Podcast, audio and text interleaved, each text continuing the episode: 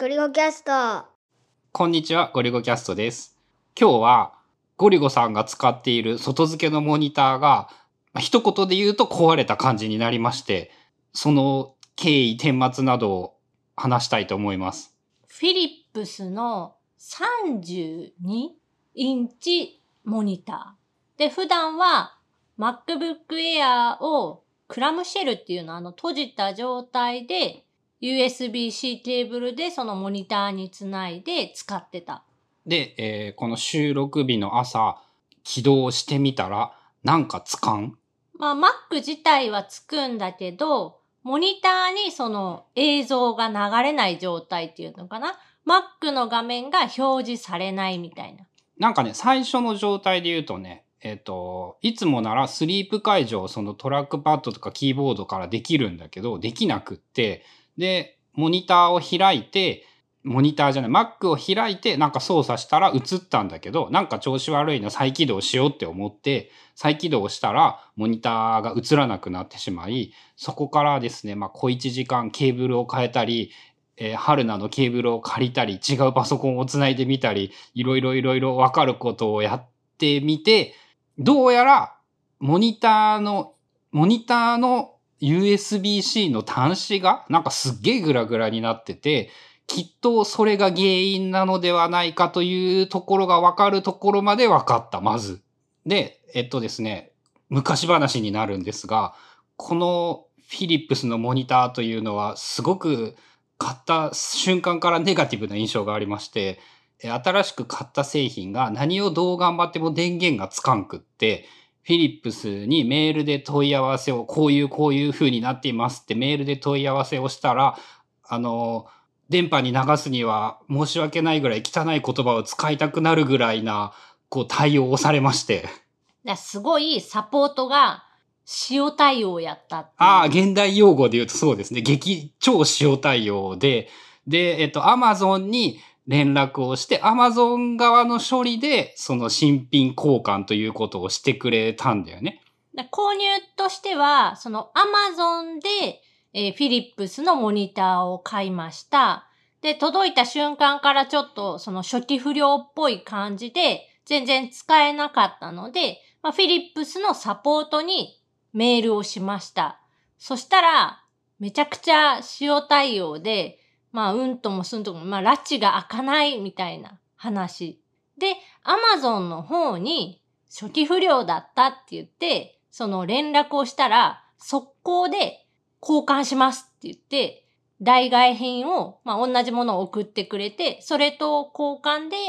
初期不良だった製品を渡したとかだったっけ？うん。っていうので、なんかその後他の人などの意見でも、なんかフィリップスのモニターというかフィリップスのサポートというものは、大変よろしくないみたいな、えー、噂というか、口コミ情報などを聞いていたりしておりまして、こうすげえ嫌々ながら、今回はそのそもそもメールだとやり取りの回数が多くなりすぎそうだったので、電話をしてみたんだよね。で、えー、一言で言うとですね、その電話の担当の人が大変素晴らしい感じで、もう多分ね、その規模が小さいからなのか、まず電話をかけた瞬間に、つながって電話出てくれて。あの、よくある、ただいま、コールセンターにおつなぎしていますとか、あの、音楽が鳴って、ただいま混み合っております。そうそうそうそう、お待ちくださいみたいな。もう絶対、絶対そうだって覚悟していたのが、なんかにびょうで出てもらって、逆になんか驚いてしまって。で、その出てくれた人っていうのがもう、いきなり対人だったってことだよね。そのそうそうそうそう。まあそこはただの、そのコストの問題で、別にそこが素晴らしかったというよりは、やっぱ担当の人がすごい良かったんだけど、で、症状を説明、症状というか壊れてるっぽいんですけどって言ったら、その、型番シリアル見せ、教えてくださいっていう感じでやり取りをして、その、まあね、Mac の場合、まず最初に注意してもらいたいのが、対応はするんだけど、えー、ユーエスビー-C の端子がサンダーボルトさんなので、その同様の症状が発生しないという可能性がある。それはそのサポートにもしその壊れてるかもしれないって言って、あの送った時にその症状がまあ、向こうのサポートセンター側で再現できないかもしれないみたいなこと？うん。っていう風に言われて、まあその上で、こう、こう、こう、こうやって送ってくれたら、えっと、いいよっていう感じで、えっと、着払いで佐川に送るというシステムかな。で、その後連絡が来て、まあ無料、無償修理ができるのか、有償修理になるのか、そのあたりはまだわかんなくって、えー、場合によってはこの後ですね、また使用対応だったっていうことで、印象が変わる可能性もあるんですが、そのね、すごいなと思ったのが、サポートの人が良い対応をしてくれるだけで、最悪だった気分が相当晴らされるというの。っていうのはやっぱこう人間関係というか社会の仕組みというかいろんなものに対してすごく良いことだなと思って。そう、その電話をかけているところを、まあ後ろから聞いてたので全部がはっきり聞こえたわけではないけど、まあなんとなくそのやりとりっていうかこういうことを言われてるとかっていうのは聞こえてて、あ、すごいそのできるサポートの人だなとは思って聞いてて、こういう人のその給料をガンガン上げていくべきだろうっていうのは思った。まあとはいえ現実問題としてはやっぱサポートにお金をどこも割けないだろうからそこにだし、そのどういう評価をして給料を上げるかとかっていうのも難しいしね。でも多分その営業とかってやっぱできる人だととてつもなく成績が変わるとかって言うじゃん。まあそれと同じようにやっぱその対話がスムーズに進むとすごく気分が良くって、で逆にそれができない人だと自分の場合すごく苛立ちやすくって、やっぱそういうところがこれからのその人類の働き方というかサービスのあり方、えー、エーアイ が進歩して仕事がなくなるかもしれないっていう世界において、なんて言うんだろう、やっぱ人間関係、スムーズな円滑な人間関係を作るというのはすごく重要なスキルなんじゃないかなって思って。そう、そのサポート系で、特にあのテクニカル系のその内容の場合って、めっちゃマンパワーで、その人に知識があるかどうかだけでも、めちゃくちゃその対応が変わってくるし、あとはそのお客さんとして、こう、なんかさ、そういうサポートの時って困ってるとか、壊れたみたいな、そういう時だからさ、まあ多少なりとも。イラついている可能性が高い。で、そうやけど、そのサポートの人の対応によっては、逆にさ、ポイントアップすることとかってない?その。あった。あのね、ダイソンの時もそうだったね。なんか壊れたっぽいっていうので電話したら、そのサポートの電話対応がとてつもなく良くって、そのすごい、これはすば、いい気分になったからね。壊れて嫌な気分だったのに。なんかピンチはチャンスみたいな感じのことで、そのサポートの人の対応一つで、結果、得られる結果は多分どの人がやっても同じかもしれないんだけど、その時の対応によってめちゃくちゃ好感度が上がるっていうの?その壊れた畜生って思ってたのが、うわ、めっちゃいい、その対応してもらえたみたいなんで、むしろなんかマイナスからプラスの方に行くみたいな。まあ、少なくとも今のところなんだけど、フィリップスの最初のメールのネガティブ印象は相当薄れて、まあ、まだわかんないということはあるんだけど、なんか、その、悪くはなかったなっていう印象にやっぱ変わっているから。で、その、買った時にごねん保証って書いてあって、まあ、実際さんねんぐらい経ってるんだよね。で、ごねん保証とかってこう、なんていうの、言うだけだろうみたいに思っているぐらいだったんだけど、まあ、それもちゃん、ちゃんと、えー、書いてある通りにごねんで無償で少なくとも送って検査はしてくれるっていうことなので、まあその辺も、あ、ちゃんとしているんだなっていうことを感じたりだとか。値段で言ったらさ、そんなに高くはなかったよね。まあでもななまんぐらいしてるよ、確か当時。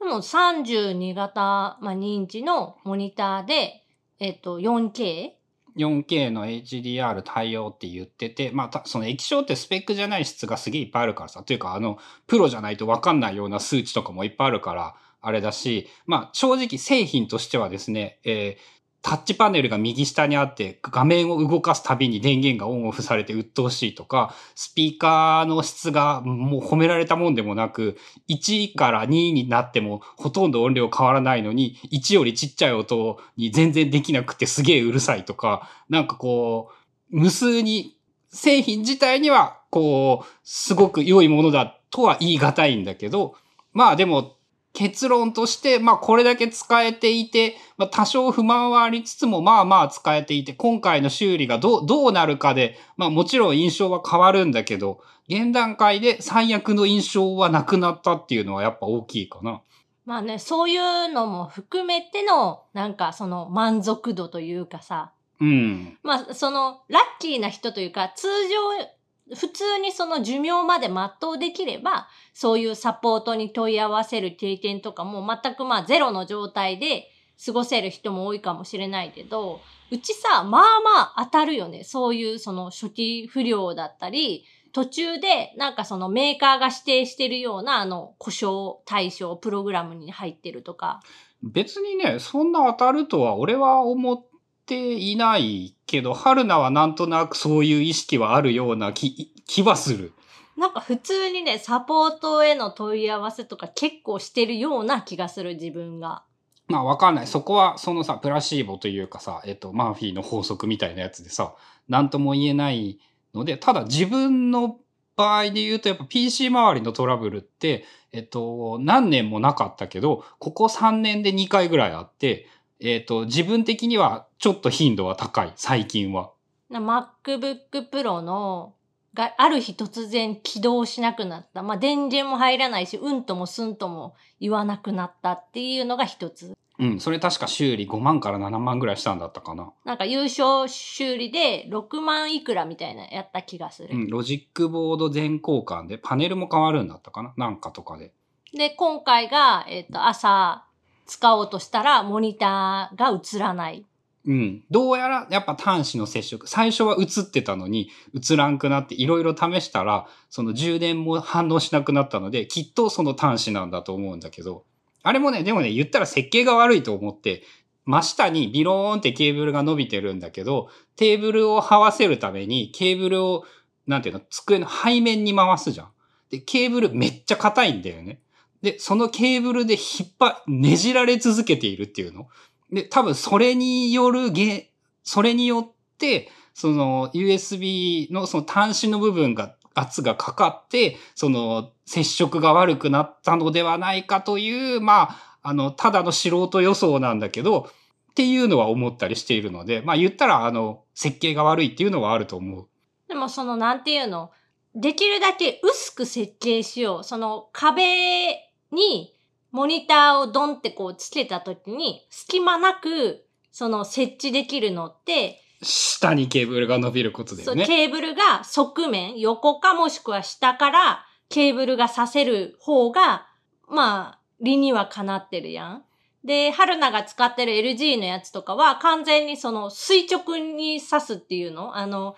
モニターの後ろに普通に刺すとこがブスブスブスって、ま、真横なんだよね、刺す向きが。横向きに刺さないといけないから、どうあがいてもそのケーブル分は壁から離れてしまう。まあ、あれはあれで見たら、あの、まあなかなかあの設計は設計で、なんていうのっていうのは思った。だからまあ一長一短ではある部分ではあるんだけど、まあそれが原因かもしれないっていう。なんかやっぱね、めんどくさいことを抜きにするには、アップルの人たちはもう iMac を使うのが一番楽だなって今回改めて思った。そう、これね、iMac から離れて初めて気づいたけど、iMac のそのモニタークオリティ、液晶クオリティっていうのかな？あの値段で、あの大きさで、あのクオリティの、まあ、液晶モニターが単純に手に入らないっていうのと、その、結局、MacBook Pro、MacBook Air、まあ、Mac mini、まあ、Mac mini なんか特にそうで、外付けのそのモニターにつながないと使えない状態だから、必ずそこでそのケーブルを挿すとか、つなぐなんか必要になってきて、まあ、その分そのトラブルが発生する可能性が高いみたいな。で、iMac の場合ってもう一体型だから、電源ポチって押したら、何にも苦労することなく、まあ、画面が出るやん。まあ、あの、どっかダメになった場合に、全交換になって修理費用が高いかもしれないとか、その、一体型で薄くしているせいで、言ったら、やっぱ、コストパフォーマンスという意味では、高いとはちょっと言い難い部分はあるんだよね。ただ、その、壊れた場合、全部 Apple のものなので Apple に電話すればなんとかなるっていう意味でも楽ちんだし、 Apple のサポートなら今までの経験上一定以上の質であることは保証されているので、なんかなんかあった時にも楽ちんだなとかっていうことを考えて、その管理コストまで含めた、えー、管理コストと品質まで含めた総合的なバランスで iMac 一番良さそうだなっていうところに帰ってきた。ただ今売ってる iMac がちょっとちっちゃいんだよね。にじゅうよんだったっけ？まあそんくらいのサイズでさんじゅうにインチとかに慣れているとちっちゃく感じるのか、ただまあ確か解像度とかは一緒 よんケー だったよね。 よんケー 以上じゃないかな、アップルのやつ。じゃあ解像度で言えば上がっているし、サイズがちっちゃくなったデメリットってやっぱね、さんじゅうにインチ使ってみたけどね、なんていうの、あの幅広モニターなら別なんだけど、通常サイズだとさんじゅうインチってやっぱねでかすぎて使いづらくって、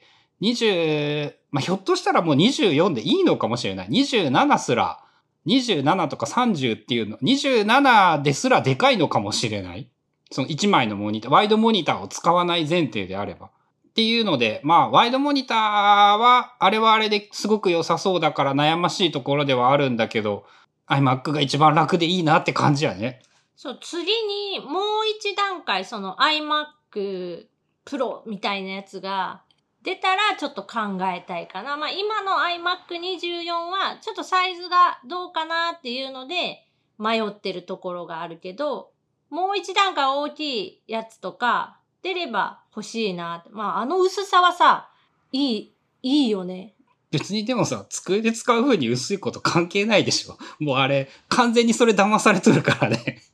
薄いことは、そのかっこいいけど、実用上はそんなに重要じゃない気がするよ。まあ特に今出てる iMac なんてあの背面から見ないとね、色もほとんど見えないし、うん、うち壁につけとるからさ、モニター。まあ悩ましいですね。今の MacBook Air を売って iMac にするとかっていうのもなんかありかもなって一瞬考えたりしていて、モニターと iMac を売れば、モニターと MacBook Air を売れば iMac 代にならんな。じゅうごまんにはちょっとならないんじゃないかなと、ちょっと悩ましいね。ただ、そのやっぱね、特にその外付けのキーボードを使う場合に特にやっぱ MacBook であるメリットが少なくなってきたっていうので、まあ俺も iMac でいいんかなって思い始めているからね。なんか最近ね、そのなんだったっけ、ハイレゾを聞くための機械とか、そもそもあの分割キーボードとかを全部